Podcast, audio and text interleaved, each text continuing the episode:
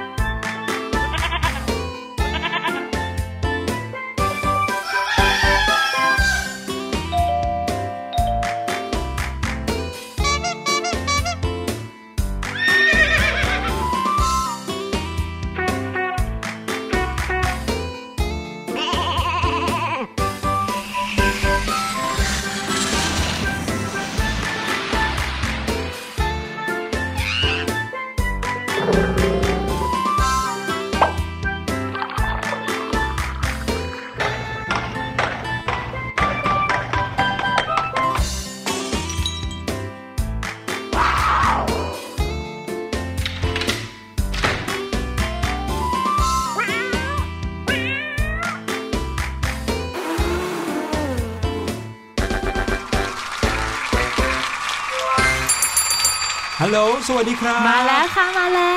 ยินดีต้อนรับเลยนะครับ เข้าสู่รายการเสียงสนุกครับ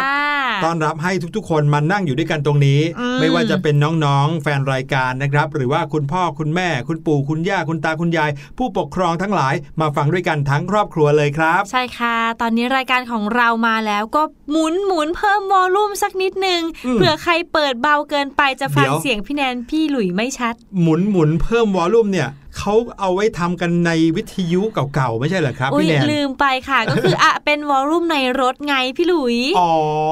แล้วจะต้องต่อเข้ากับมือถือใช่ไหมใช่อ่าโทรศัพท์มือถือของเรานะครับ สามารถต่อเข้ากับรถยนต์บางรุ่นได้นะครับ แล้วก็อืมสามารถฟังผ่านวิทยุของรถยนต์ได้เลยลำโพงภายในรถยนต์เนี่ยนะฮะก็ฟังรายการของเราได้ทุกที่ทุกเวลาที่คิดถึงกันนะครับ ทาง w w w t h a i p b s p o d c a s t com ครับโอ้พี่หลุยจะบอกว่าพี่แนนเนี่ยใช้วิทยุรุ่นเก่าเหรอก็เมื่อก่อนนี้นะ ถ้าพูดว่าหมุนเนี่ยมักจะนึกถึงตัวหมุนที่อยู่บนเครื่องรับวิทยุอะอืมน้องๆหลายคนเนี่ย ถ้าพูดถึงเครื่องรับวิทยุอาจจะนึกไม่ออกด้วยซ้ำว่าหน้าตาเป็นยังไงนะ ค่ะ อืมพี่หลุยว่าหลายคนอาจจะรู้จักแต่ YouTube อืมหรือว่าอะไรที่อยู่ในโทรศัพท์มือถือ ที่แบบว่าสามารถกดเข้าไปแล้วก็ฟังได้เลย ใช่แล้ว แต่วิทยุสมัยก่อนเนี่ยค่ะ น้องๆ รู้ไหมว่าเราจะต้องหมุนให้มันจูนให้มันตรงกับใช่คลื่นที่มีอยู่ เพราะมันก็จะเป็นเสียงแบบโซโซเออไม่ชัดเลย ใช่ครับ แต่ถ้าเกิดว่าเป็นวิทยุเดี๋ยวนี้นะครับค่ะเวลาน้องๆ นึกถึงคำว่าวิทยุน้องๆ คงจะนึกถึงวิทยุในรถยนต์ของคุณพ่อมากกว่าอืมแล้วก็ไม่มีอะไรให้หมุนแล้วด้วย ก็จริง ไม่มีขีดเส้นๆอะไรให้เราต้องจูนเสียงวิทยุไม่ให้มันแล้วนะ กดปุ่มก็เป็นตัวเลขเลย ใใช่ใช่เขาเรียกว่าเป็นดิจิตอลหมดดิจิตอลเนอะอืมจะบอกว่าทั้งพี่หลุยแล้วก็พี่แนนเนี่ยนะอยู่ในยุคสมัยที่เห็นทั้งอะไรที่เป็น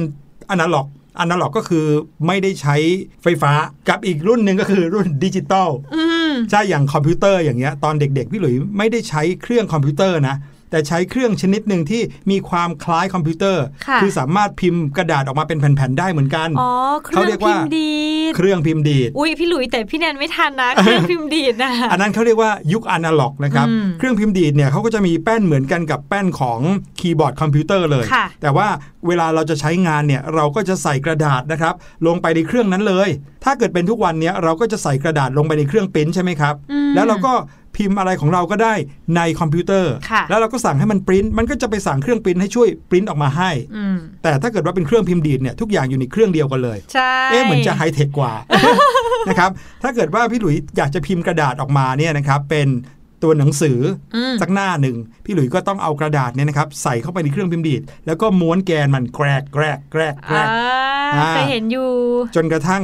กระดาษตรงที่ต้องการจะพิมพ์เนี่ยมาโผล่ตรงหน้าค่ะแล้วเราก็กด คีย์บอร์ดมันก็ดังก็แก๊กก็แก๊กตอกแตกตอกแตกตอกแตกตอกแตกแบบเนี้ยอืมก็คือพิมพ์ไปเลย ใช่พิมพ์ปุ๊บตัวหนังสือขึ้นเลย ถ้าเกิดตัวว่าหนัพิมพ์สืผิอดจะนเลยต้องเอาใช่พิมพ์ปุ๊บตัวหนังสือขึ้นปั๊บเลยเพราะเขาจะมีแผ่นผ้าที่มันเป็นหมึกเนี่ยนะครับพิมพ์ลงไป ถ้าเกิดว่าพิมพ์ผิดปุ๊บนะครับก็ต้องเอา liquid มาลบ แล้วก็เอากระดาษวางในตำแหน่งที่กะให้ดีเลยว่าเป็นตำแหน่งเดิมโอ้โหแล้วก็พิมพ์ทับลงไปใหม่อ๋อความอนาล็อกเนี่ยก็มีความลำบากอยู่นะพี่หลุย ถ้าสมมติน้องๆพิมพ์ในคอมพิวเตอร์พิมพ์ผิดปุ๊บก็กด delete อืมลบลบลบลบลบแล้วก็พิมพ์ใหม่ ใช่ แต่ว่าข้อดีของเครื่องพิมพ์ดีดแบบอนาล็อกเนี่ยนะค่ะ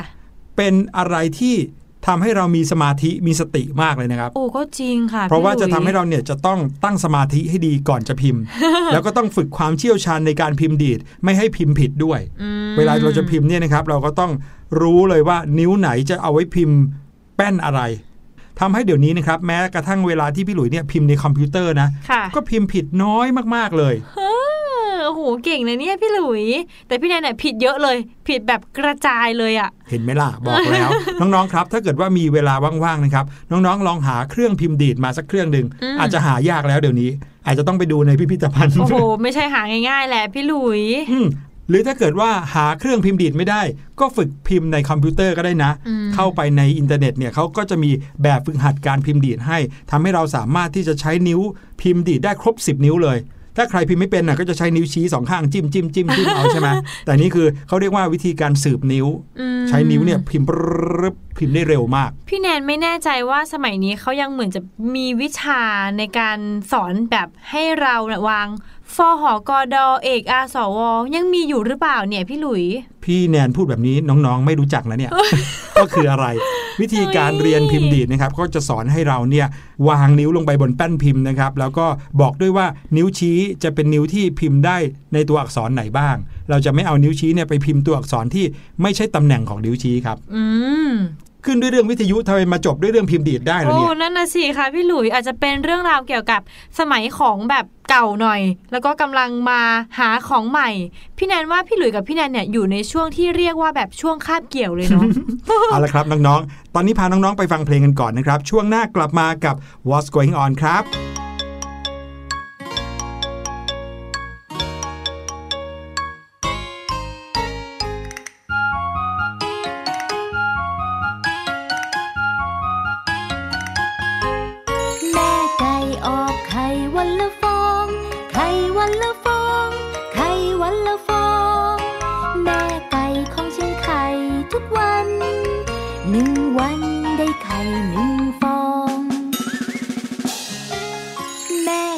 ออกไข่วันละฟอง ไข่วันละฟอง ไข่วันละฟ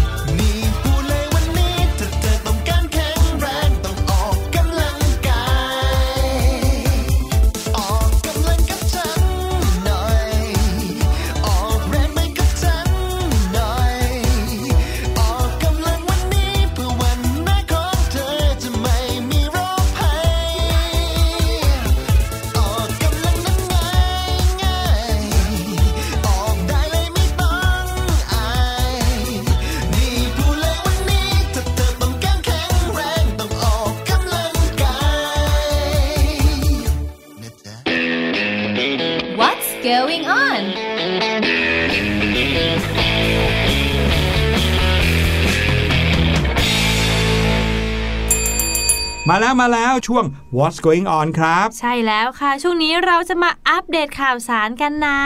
วันนี้ค่ะข่าวสารเนี่ยส่วนใหญ่เลยจะเป็นเรื่องราวเกี่ยวกับ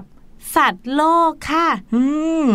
แน่นอนถ้าพูดถึงสัตว์แล้วเนี่ย เราก็จะนึกถึงความน่ารัก ความขี้อ้อน ไม่ก็บางทีจะเป็นความเฉลียวฉลาดที่เราเนี่ยคาดไม่ถึงใช่ไหมพี่หลุย สัตว์ทุกชนิดเลยเหรอ อุ้ยทุกชนิด จริงเหรอ สัตว์บางชนิดเนี่ยถ้าพูดขึ้นมาแล้วไม่ได้นึกถึงความขี้อ้อนความน่ารักเลยนะ อย่างจระเข้อย่างเงี้ยพี่แนนจะไปขี้อ้อนอะไรกับจระไม่เข้ใช่ก็คือความเฉลียวฉลาดไงอ๋อสัตว์ทุกตัวเขาก็มีความเฉลียวฉลาดในแบบของเขาไงอ่าก็ได้ก็ได้ก็ได้อะแล้วสิ่งที่จะเล่าให้น้องๆฟังในวันนี้เป็นเรื่องของอะไรที่ขี้อ้อนเหรอครับ อืมสัตว์ที่ขี้อ้อนที่สุดเลยแน่นอนนะคะ เราจะต้องนึกถึงเจ้าเหมียว แต่ว่าเจ้าเหมียวตัวเนี้ยมันมีความพิเศษคือ ความพิเศษของเขาเนี่ย มันสามารถช่วยชีวิตชายชราคนหนึ่งได้ด้วย เหรออแมวช่วยชีวิตคนเหรอครับ โอ้โห ต้องบอกว่าเป็นเรื่องที่ดีมากๆเลยนะคะ ที่เจ้าแมวตัวเนี้ยสามารถช่วยชีวิตคนคนหนึ่งไว้ได้ แต่น้องๆคงงงใช่ไหมว่า เอ๊ะ แล้วเจ้าแมวอะ มันไปช่วยคนยังไง ช่วยปั๊มหัวใจเหรอครับ โอ้ยไม่ใช่หสิรือว่าคะ ช่วยไม่ให้แบบข้ามถนนแล้วถูกรถชน โอ้โห อย่างนั้นพี่แนนคิดว่าคนเนี่ยน่าจะต้องช่วยน้องเหมียวมากกว่านะคะ ข่าวนี้ค่ะมาจากประเทศญี่ปุ่นค่ะ ที่จังหวัดโทยามะค่ะ เป็นการมอบประกาศนียบัตรให้กับเจ้าแมวตัวหนึ่งค่ะ หลังจากที่มันเนี่ยได้ช่วยชีวิตชายชราคนหนึ่งที่ตกลงไปในคลองข้างถนนค่ะ แมวช่วยชีวิตชายชราที่ตกลงไปในคลอง มันกระโดดลงน้ำไปช่วย ช่วยให้คนขึ้นมาไม่ให้จมน้ำอย่างนี้เหรอครับ ตอนแรกพี่แนนก็นึกอย่างนั้นเหมือนกัน ปกติค่ะแมวเนี่ยมันกลัวน้ำมากเลยนะ ใช่ไหมอืมนั่นแหละค่ะ มันไม่ลงน้ำแน่นอนพี่หลุย นั่นนะสิ แล้วมันไปช่วยคนตกน้ำได้ยังไงล่ะ จากรายงานนะคะเขาบอกว่ามีหญิงชราคนหนึ่งค่ะ ที่มีอายุ 77 ปี เขาได้สังเกตว่าเจ้าเหมียวโคโคเนี่ย ได้จ้องมองอะไรบางอย่างอยู่ในลำคลองค่ะ อ๋อ มันชื่อโคโคใช่ไหม ใช่แล้วค่ะ ซึ่งจากมุมที่เธอเนี่ยได้มองไปดูเจ้าเหมียวเห็นเจ้าเหมียวว่าจ้องอะไร เธอไม่ได้เห็นนะคะว่ามันมีอะไรอยู่ เธอก็เลยลองเดินไปใกล้ ๆ ดู ปรากฏว่าสิ่งที่เจ้าเหมียวจ้องอยู่เนี่ยก็คือชายชราที่นอนอยู่กับพื้นค่ะ เขาแค่หมดสติค่ะอยู่ในทางน้ำประมาณว่าจริง ๆ แล้วทางน้ำนั้นเนี่ยมันจะมีการขึ้นและลงด้วยค่ะ แต่ว่าตอนนั้นเนี่ยระดับน้ำมันลดลงอยู่เขาก็เลยยังไม่จมน้ำค่ะพี่หลุยสรุปแล้วเจ้าแมวตัวนี้เนี่ยช่วยชีวิตชายชราที่หมดสติ ด้วยการแล้วนั่งมองเฉยๆอย่างนี้ยเหรอครับ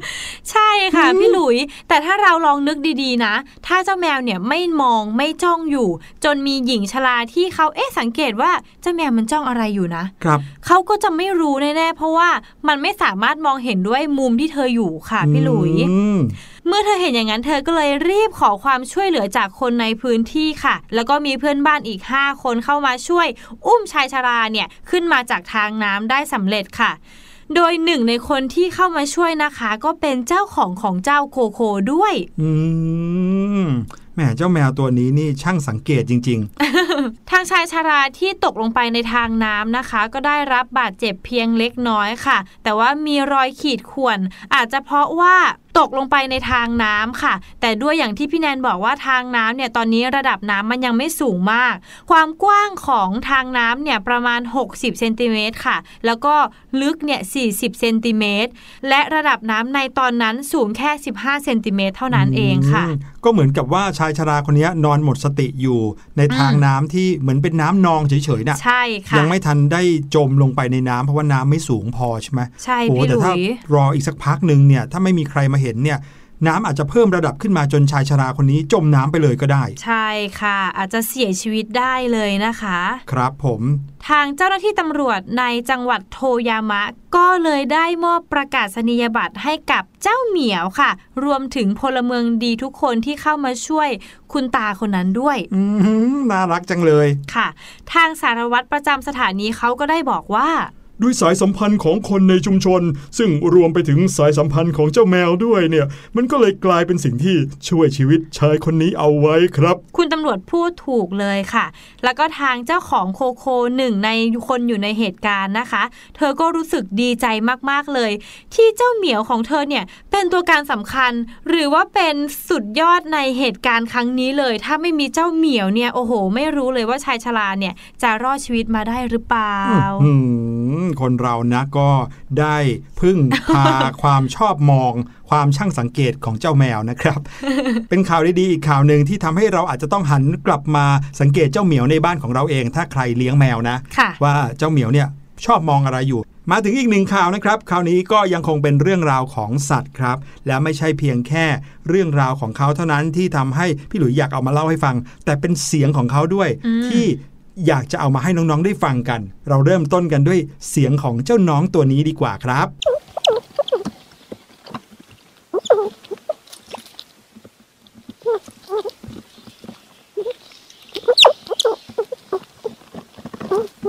เสียงที่ได้ยินกันนั้นนะครับ เป็นคลิปความยาว 15 วินาทีเองค่ะ แล้วก็ไม่ใช่คลิปเสียงด้วยนะจริง ๆ แล้ว เป็นคลิปภาพเลยแหละนะครับอืมแต่ว่าพี่หลุยเนี่ยเอาเฉพาะเสียงมาให้น้องๆฟัง อยากหาภาพมาให้ดูเหมือนกันแต่ไม่รู้จะด้วยวิธีไหนนะครับ เป็นเสียงของอะไรน้องๆ พี่แนนเดาออกหรือเปล่าอืมถ้าพี่แนนไม่รู้มาก่อนเลยอะพี่หลุยอืมเดาไม่ออกค่ะเนาะใช่แต่พอดีว่าเรารู้กันแล้ว เสียงที่น้องๆได้ยินเมื่อกี้นี้นะครับ เป็นเสียงของ กระรอกครับ อืมแล้วก็เป็นเสียงของกระรอกที่กำลังกินอาหารด้วยโอ้แต่มันมีเสียงแบบอืมอืมอืมมันอ่ามัมันไม่เสียงไม่เหมือนกระรอกนะเอาจริงอืมๆตอนแรกพี่แนนนึกว่าเสียงกระรอกน่าจะคล้ายๆ หนูที่เป็นแบบจิ๊ดจิ๊ดจิ๊ดจิ๊ดไม่เล็กใช่ๆอย่างเดียวโอ้โหแต่อันนี้ไม่ใช่เลยอะใช่ครับ แล้วจะบอกว่าเสียงที่เขาไปบันทึกมาเนี่ยนะเป็นเสียงที่บันทึกด้วยไมค์อย่างดี เอาไปวางไว้ใกล้ๆ กระรอกที่กำลังกินอาหารอยู่อืมอย่างอร่อยอร่อยเลยนะครับ เสียงก็เลยออกมาเป็นอย่างที่ได้ยินเมื่อกี้นี้ ที่เอามาให้ฟังนี่นะครับ เป็นไฟล์ของช่างภาพสาวคนหนึ่งที่มีชื่อว่าดานี่คอนเนอร์ครับ เธอลองอัดเสียงของเจ้ากระรอกแดงตัวน้อย ขณะที่มันกำลังเคี้ยวอาหารอยู่อย่างอร่อยอร่อย ซึ่งเสียงที่ได้ยินเนี่ยก็ทำเอาคลิปสั้นๆ ของเธอนั้น มีผู้เข้าชมไปแล้ว รู้ไหมครับว่ากี่วิวอ่าหมื่นน่าจะถึงหมื่นเนาะอืมประมาณหมื่นนะคะ โอ้โห พี่แนนครับ พี่แนนเข้าใจถูกแล้วเกินหมื่น มมีคนเข้าไปชมคลิปเจ้ากระรอกกินอาหารเนี่ยนะครับค่ะมากถึง 14 ล้านครั้ง โอ้โห เดี๋ยว โอ้โห เสียงกระรอกกินอาหารมันพิเศษยังไงคะนั่นพี่นะหสิลุยแค่ 15 วินาทีแค่นี้นะครับ ก็ทำให้คนเนี่ยเข้าไปชมกันถึง 15 ล้านครั้งเลยทีเดียวนะครับแต่ว่าเรื่องราวที่อยากจะเอามาเล่าให้ฟังในวันนี้เนี่ยไม่ใช่เป็นเรื่องของการที่เขาไปเอาเสียงของกระรอกมาให้เราฟังเท่านั้นหรอกครับค่ะเป็นเรื่องของความมีน้ำใจของคุณดานนี่คนนี้ด้วยครับ ช่างภาพสาวคนนี้นะครับ สุดท้ายเธอกลายเป็นคุณแม่จำเป็นครับ ให้กับลูกกระรอกทั้ง 4 ตัวดานนี่นั้นคือช่างภาพสัตว์ป่าชาวอังกฤษอุ้ยมีอาชีพนี้ด้วยนะ เข้าไปในป่าเพื่อที่จะเข้าไปถ่ายรูปสัตว์ป่า แล้วก็เอามาทำเป็นอาชีพเลยนะครับค่ะปัจจุบันนี้เธอก็ได้เดินทางข้ามประเทศ มาใช้ชีวิตอยู่ที่หมู่บ้านเล็ก ๆ แห่งหนึ่งในประเทศสวีเดน เพื่อต้องการที่จะเก็บประสบการณ์การถ่ายภาพที่สวีเดนแห่งนี้เป็นระยะเวลา 3 เดือนนะครับอ๋อ เพราะฉะนั้นเนี่ยแดนนี่ก็เลยได้บังเอิญเจอเข้ากับกระรอกแดงตัวหนึ่ง ที่สุดท้ายเธอตั้งชื่อให้กับมันว่าเรมี่ซึ่งเจ้าเรมี่เนี้นะครับก็กลายมาเป็นนางแบบหลักให้กับการถ่ายภาพของดานนี่ในแต่ละวันเลยครับ โอ้โหมีทางแบบประจำตัวด้วยอะใช่ก็เธอเป็นช่างภาพสายสัตว์ป่าเนาะค่ะนางแบบของเธอก็ต้องเป็นสัตว์ป่าโอ้โหน่ารักจังเลย ซึ่งถ้าเกิดว่าใครได้เห็นรูปที่ดานนี่ถ่ายมานะน่ารักจริง ๆ นะครับค่ะเป็นการถ่ายภาพที่หยุดการเคลื่อนไหวของเจ้ากระรอกเอาไว้อย่างแบบโอ้โห บางที เป็นภาพที่กระรอกกำลังกระโดดอยู่ค้างกลางอากาศอย่างอุ้เงี้ยยน่ารักก็ถ่ายมากมาเลได้ยสวยพี่งามหจลุยริงๆนะครับแต่ว่าระหว่างที่กำลังเริ่มถ่ายรูปเก็บภาพของเจ้ากระรอกอยู่นี้ ก็เกิดเหตุการณ์อันน่าเศร้าขึ้นครับ เมื่อช่วงต้นเดือนมิถุนายนที่ผ่านมานี้เอง ที่แดนนี่เขาก็พบว่าเจ้าเรมี่ได้จากโลกนี้ไปแล้วครับเออ ทำไมเป็นอย่างนั้นซะล่ะก็เดานะครับว่ามันน่าจะถูกรถชน เธอก็เลยช่วยจัดงานศพเล็ก ๆ ให้กับเจ้าเรมี่ด้วย ซึ่งก็เป็นพิธีศพที่น่ารักมากๆแถค่ะมยังเป็นการแสดงความรักระหว่างคนกับสัตว์ด้วยนะครับอืมแต่ว่าสิ่งที่พิเศษก็คือกระรอกน้อยเรมี่นั้น ไม่ได้ทิ้งเอาไว้แค่เพียงความเศร้าครับ แต่มันยังทิ้งลูกๆเอาไว้ถึงอีก 4 ตัวครับโอ้เจ้าเรมี่เนี่ยเป็นกระรอกตัวเมียเนาะค่ะ ซึ่งเขาก็มีลูกเล็กๆอยู่ 4 ตัว ซึ่งมีอายุเพียงแค่ 7 สัปดาห์เท่านั้นเองครับ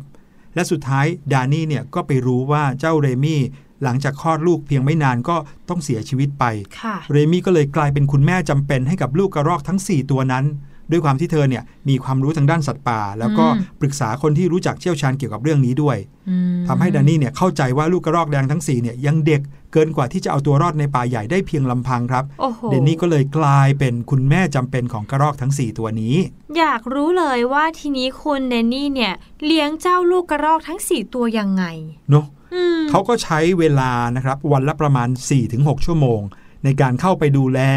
เอาอาหารเอาน้ำไปให้อืมลูกกระรอกทั้ง 4 ตัว รวมถึงมีการเก็บภาพพัฒนาการการเจริญเติบโตของลูกๆกระรอกเหล่านั้นเอาไว้ด้วย โอ้โหดีเลยนะคะอืมตอนแรกๆนะครับ ลูกกระรอกเหล่านี้ก็สับสนอยู่บ้างนะครับว่า เอ๊ะ ใคร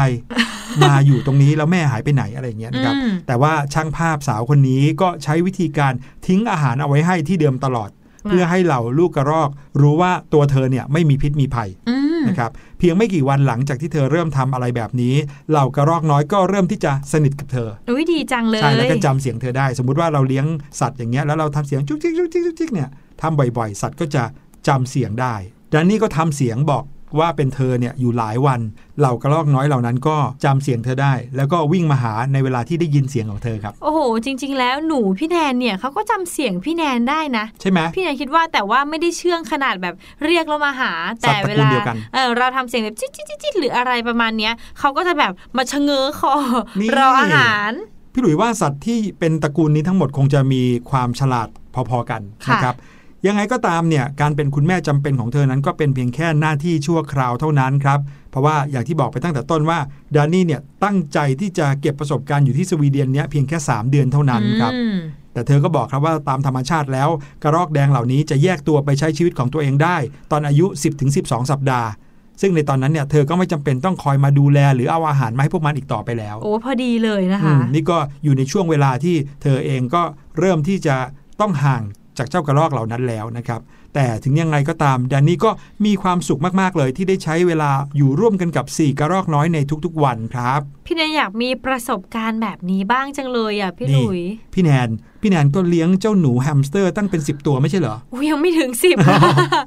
มาถึงข่าวสุดท้ายกันดีกว่านะคะ น้องๆเรามาดูแลโลกของเรากันดีกว่าค่ะ ครับจากเรื่องราวของโควิด -19 เนาะที่หลาย ๆ คนก็รู้ดีว่าทำให้เกิด อะไรเปลี่ยนแปลงไปเยอะแยะมากมาย ใช่ค่ะ แล้วสิ่งหนึ่งที่เปลี่ยนแปลงไปนะครับ เราเคยพูดไปแล้วทีหนึ่งด้วย ก็คือเรื่องของขยะที่เปลี่ยนไปอืมจากขยะพลาสติกค่ะนะครับที่เป็นขวดน้ำพลาสติกเป็นอะไรหลอดเดี๋ยวนี้บ้างเนาะใช่ครับ กลายเป็นว่าขยะที่เกิดขึ้นในโลกใบนี้ กลายเป็นขยะที่เกี่ยวข้องกับโควิด -19 อืมอย่างเช่น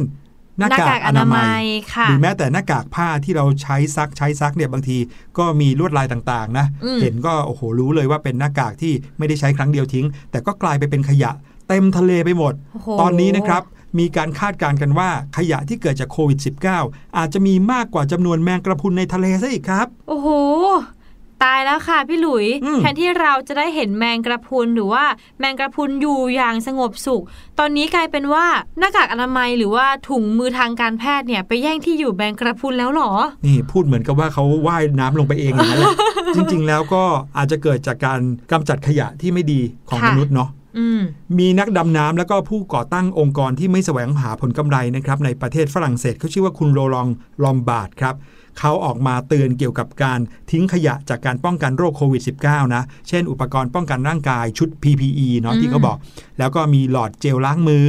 มีหน้ากากอนามัยค่ะทิ้งลงสู่ทะเลครับ ซึ่งอาจจะเป็นการทำลายสิ่งแวดล้อมในอนาคต และยังบอกอีกด้วยนะครับว่าอีกไม่นานขยะพวกหน้ากากเหล่านี้จะมีปริมาณมากกว่าแมงกระพรุนในทะเลเมดิเตอร์เรเนียนซะอีกโฆษกของหน่วยงานนี้นะครับชื่อว่าคุณจูลี่เขาพูดกับทีมข่าว CNN ว่า เราควรจะจริงจังกับปัญหาขยะจากโควิด -19 ที่เกิดขึ้น จริงค่ะ เนื่องจากขยะเหล่านี้เนี่ยจะเพิ่มปริมาณอย่างรวดเร็วเลย เพราะว่าเราใช้ทุกวัน ใช่ หลอดเจลล้างมือเนี่ยโอ้โหเกิดขึ้นเป็นขยะทุกวัน แถมยังค่ะเป็นพลาสติกอีกต่างหากนะครับ แล้วก็ยังแนะนำให้หลีกเลี่ยงการทิ้งขยะเหล่านี้ลงในทะเล พี่หลุยว่าคนทั่วไปอะไม่ได้ทิ้งลงทะเลหรอกนะมอย่างเช่นพี่หลุยอย่างเงี้ยใช้แต่ละวันถ้ามันหมดก็ไม่ได้ทิ้งลงทะเลอยู่แล้วค่ะแต่กระบวนการในการที่จะกำจัดขยะเหล่านี้บางทีมันนำไปสู่การลงทะเลได้อะอืมซึ่งอันนี้เนี่ยนะครับโอ้โหเป็นเรื่องที่น่าสงสารธรรมชาติมากๆเลยนะครับในข่าวบอกว่าไม่ใช่แค่ในฝรั่งเศสเท่านั้นนะฮะที่มีขยะจากหน้ากากอนามัยจากถุงมือ จากหลอดเจลล้างมือถูกทิ้งอยู่ในทะเล ในฮ่องกงก็มีรายงานแบบนี้เหมือนกันค่ะหรือว่าประเทศในแถบเอเชียอีกหลายประเทศ ก็มีเรื่องราวแบบนี้เหมือนกันครับเขาบอกว่าแม้การสวมหน้ากากเพื่อป้องกันการแพร่กระจายของเชื้อโรค จะเป็นวัฒนธรรมของทางเอเชียมานาน ก่อนที่จะเกิดโรคระบาดนี้ซะอีก แต่ลองนึกภาพนะครับว่าประชากรถึง 7 ล้านคนที่พร้อมใจกันสวมหน้ากาก 1 ชิ้นถึง 2 ชิ้นต่อวันเนี่ยจะทำให้เกิดการผลิตขยะหน้ากากอนามัยเพิ่มขึ้นขนาดไหนโอ้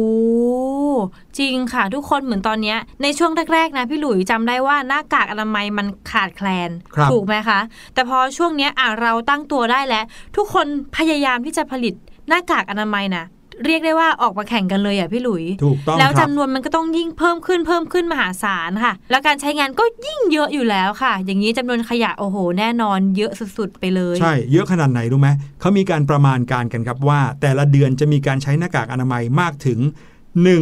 129,000 ล้านชิ้น โอ้โห129,000 ล้านชิ้น เยอะจริง ๆ นะค่ะถ้าเกิดว่าประชากรทั่วโลกอะพร้อมใจกันใช้ใช้เสร็จแล้วก็ทิ้ง ไม่อืมเอา ซักไปใช้ใหม่อะไรอย่างนี้นะรวมไปถึงถุงมือเนี่ยอาจจะมากถึง 65,000 ล้านชิ้นครับโอ้โหเยอะแล้วมากคิดดูนะ อันนี้คือในแต่ละเดือนนะครับ ถ้าผ่านไปสัก 6 เดือนปีหนึ่งจะเกิดอะไรขึ้นอืมโอ้เรื่องของการคิดระบบการจัดการขยะแบบนี้เนี่ยคงจะต้องฝากพึ่งพาหน่วยงานที่เกี่ยวข้องนะค่ะแต่ในฐานะเราที่ใช้หน้ากากทุกๆวัน หรือว่าใช้อุปกรณ์ที่เกี่ยวข้องกับการ ป้องกันการแพร่ระบาดของโรคเนี่ยเราก็คงจะต้องประหยัดบ้างนะอืมประหยัดการใช้อุปกรณ์เหล่าใช่นี้ค่ะหรือไม่ก็ใช้ซ้ำมันบ่อยๆ แต่คำว่าใช้ซ้ำเนี่ยก็คือจะต้องไม่เสี่ยงต่อการติดโรคด้วยอืมอืมอย่างเช่นหน้ากากผ้าเนี่ยนะครับก็ต้องเอามาใช้ผงซักฟอกอะไรที่แบบว่าทำให้มันสะอาดหน่อย ใช่ค่ะ จากข่าวนี้นะครับนักอนุรักษ์กลุ่มนี้เขาก็ยังมีความหวังในการสร้างความตระหนักเกี่ยวกับการจัดการขยะอย่างเหมาะสมนะครับรวมไปถึงคนทั่วไปที่เป็นคนธรรมดาอย่างเราเนี่ยก็ควรค่ะจะต้องมีจิตสำนึกเกี่ยวกับเรื่องการสร้างขยะด้วยอืมว่าต้องไม่สร้างขยะมากเกินไป ใช่เลยค่ะอืมพี่หลุยว่าวิธีการในการที่เราจะสร้างขยะหน้ากากอนามัยให้น้อยหน่อยนะคืออะไรรู้ไหมฮะค่ะอยังอกไงไปดีนอกบ้านให้น้อยหน่อย อ๋อเพราะว่าถ้าเราอยู่บ้านเราเราก็ไม่ได้ใส่หน้ากากอนามัยใช่ไหมใช่ใช่แต่ถ้าเกิดเราออกไปไหนมาไหนทุกวันอย่างเงี้ย ก็ต้องใช้ทุกวัน ก็จริงค่ะพี่ลุยโอเค เราไปโรงเรียนอย่างเงี้ยก็คงต้องใช้ แต่เราก็ใช้แบบที่มันซักได้ แต่ว่าวันไหนที่เป็นวันหยุดเราก็ไม่ต้องออกไปเที่ยวข้างนอกก็ได้นนา บอกคุณพ่อคุณแม่วันนี้เราปลูกต้นไม้กันอยู่ในบ้านเถอะ ยังไงก็ช่วยช่วยกันนะคะ จะได้ช่วยนกทะเลแล้วก็น้องเต่าทะเลด้วย ครับผมเดี๋ยวเราไปฟังเพลงกันสักครู่ครับช่วงหน้ารู้หรือไม่พี่ลูกเจี๊ยบรออยู่ครับ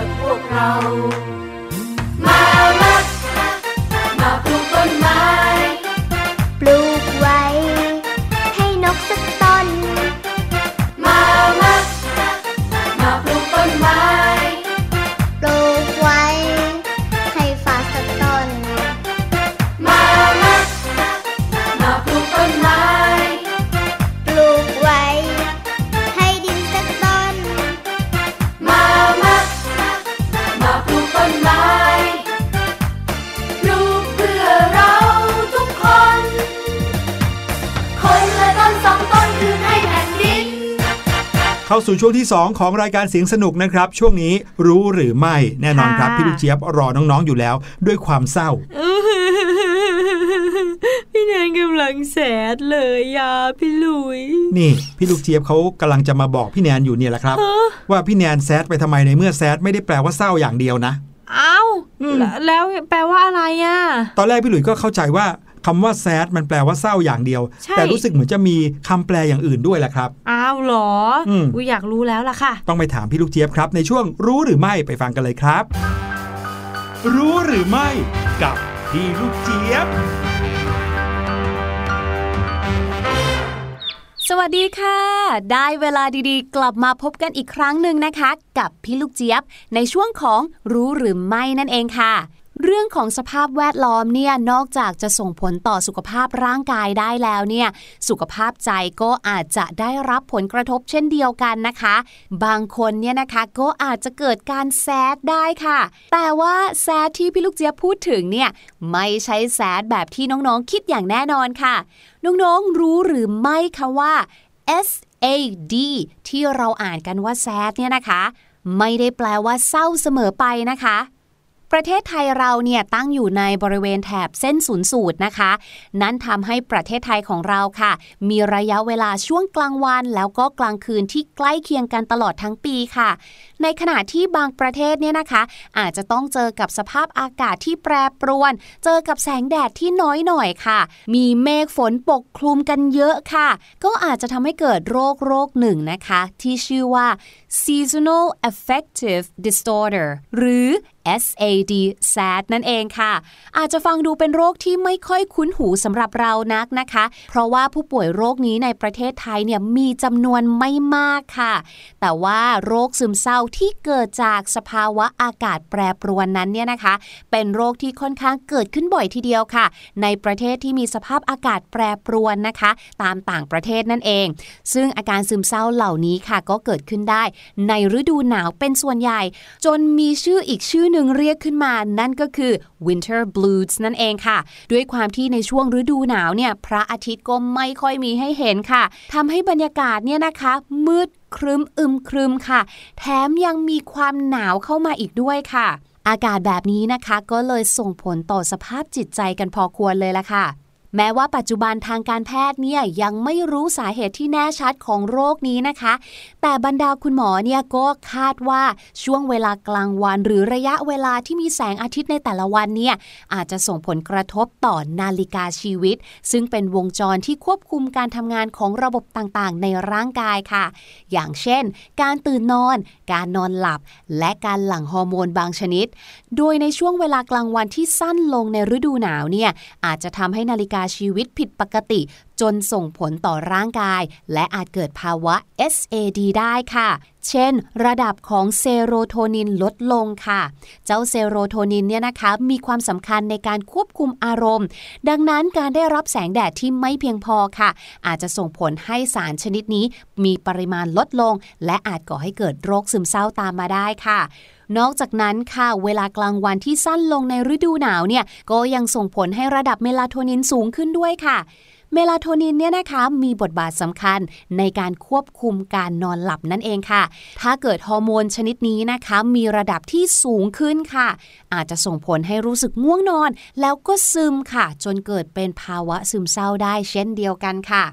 ดังนั้นนะคะถ้าเกิดว่าชาวเสียงสนุกของเรานะคะ เริ่มรู้สึกว่าเวลาที่อากาศมืดอึมครึม หรือว่าอากาศฟ้าหม่นเมื่อไหร่เนี่ยทำให้เรารู้สึกเบื่อเศร้าเซงนะคะ ลองหาเวลาออกไปรับแสงแดดในช่วงกลางวันดูค่ะ แล้วก็ออกไปทำกิจกรรมกับครอบครัวหรือว่ากับเพื่อนนะคะ รวมไปถึงลองหากิจกรรมที่ทำให้เรานั้นรู้สึกผ่อนคลาย จะได้ไม่ต้องโฟกัสอยู่กับสภาพอากาศนะคะ และกิจกรรมอีกหนึ่งอย่างที่ช่วยได้อย่างแน่นอนก็คือการออกกำลังกายนั่นเองค่ะ ขอขอบคุณข้อมูลดีๆ เรื่องราวน่ารู้แบบนี้นะคะ จากเว็บไซต์ของมหาวิทยาลัยมหิดลด้วยค่ะ ส่วนวันนี้หมดเวลาของพี่ลูกเจี๊ยบแล้ว เจอกันใหม่ครั้งหน้า สวัสดีค่ะ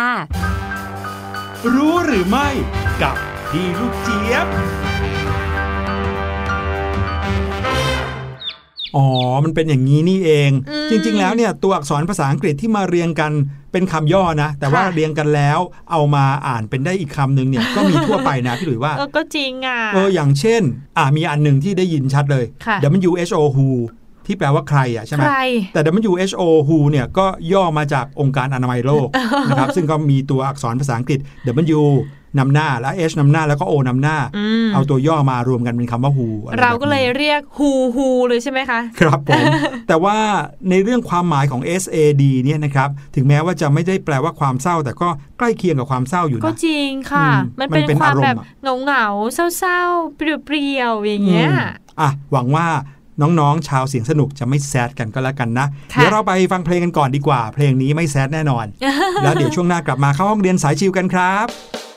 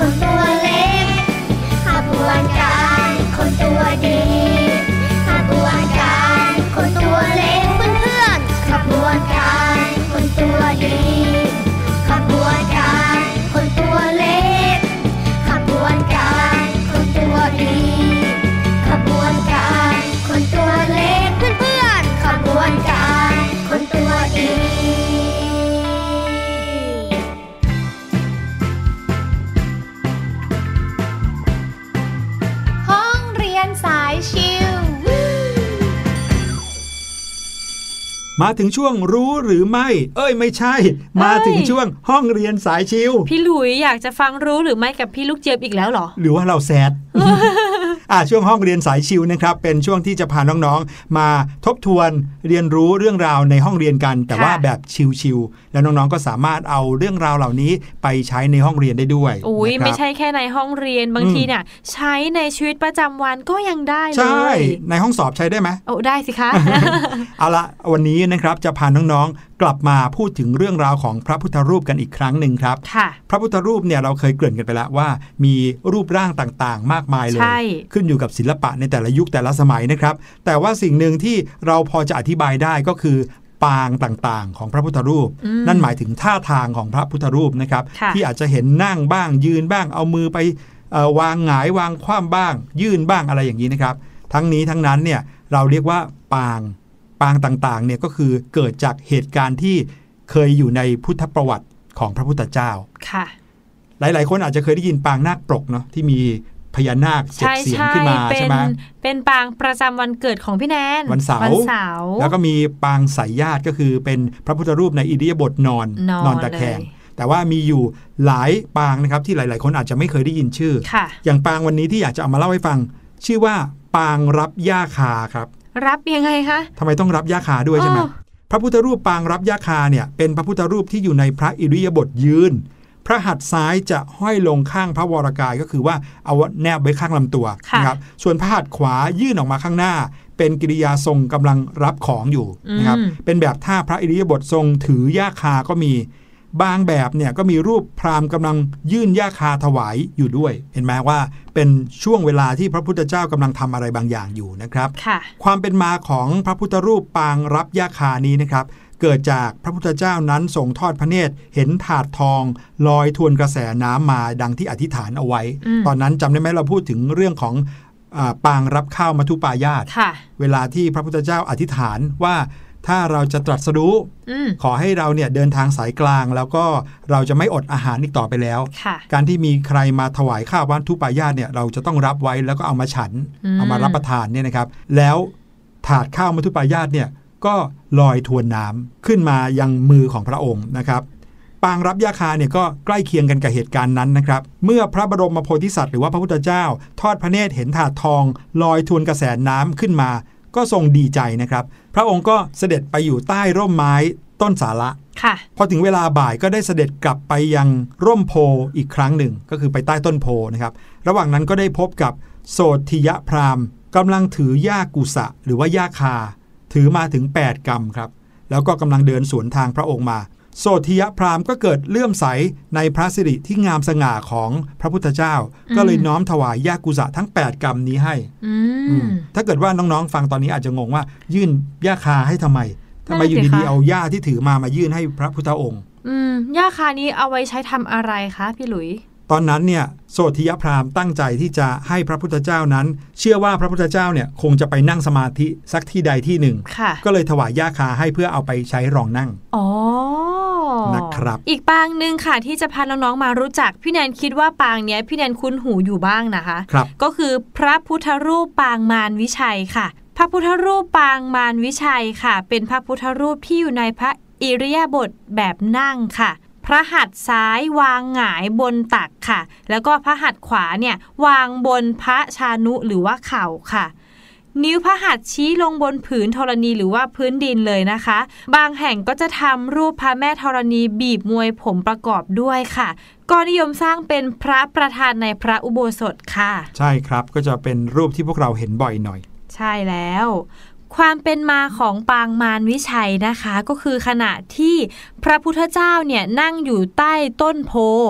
แล้วก็มีพญามารแล้วก็มีมารเนี่ยโอ้โห มาเยอะแยะมากเลยครับน้องๆอาจจะเคยได้ยินคำว่ามารผจญอืมใช่ไหมใช่แล้วค่ะมารผจญเนี่ยคือเหตุการณ์นี้แหละ ตอนที่พระพุทธเจ้านั่งสมาธิอยู่ใต้ต้นโพใช่แล้วแล้วบรรดาพญามารเนี่ยก็มาขัดขวางครับ เพื่อไม่ให้พระพุทธเจ้าตรัดสรู้ได้ ใช่ค่ะโอ้โหยกกองทัพมารกันมากันมาเยอะเต็มไม่หมดเลย เยอะมากๆเลยขี่ค่ะช้างมาเนี่ยโอ้โห ช้างตัวใหญ่เท่าตึกเลย อืมใช่แล้วค่ะ พญามารก็เนรมิตตัวแบบสูงใหญ่มากๆเลยนะคะ เทวดาที่เฝ้าพระพุทธเจ้าแล้วตอนนั้นก็คือหแต่นีกระเจิงหมดหนีไปหมดเลยเพราะว่ากลัวมารเหมือนกันนะคะครับแต่ว่าพระพุทธเจ้าเนี่ยก็ไม่ได้กลัวหรือว่าไม่ได้หวั่นเกรงอะไรเลย นั่งสนิทนิ่งอยู่ใต้ต้นโพแบบนั้นอย่างสงบเลยใช่นะคเลรับยค่ะ ทีนี้บรรดาพญามารแล้วก็มารที่เยอะมากๆเลยเขาก็ทั้งยิงธนูทั้งปาหอกก็คือจะทำร้ายพระพุทธเจ้าพุ่งเข้าใส่พระพุทธเจ้า ใช่เลยเลย แต่พอซัดใส่เข้าไปเนี่ย อาวุธเหล่านั้นค่ะ ก็กลายเป็นดอกไม้หมดเลยค่ะอืมใช่บรรแล้ดาวหอกบรรดาธนูพุ่งเข้าหากลายเป็นดอกไม้แล้วก็ทำให้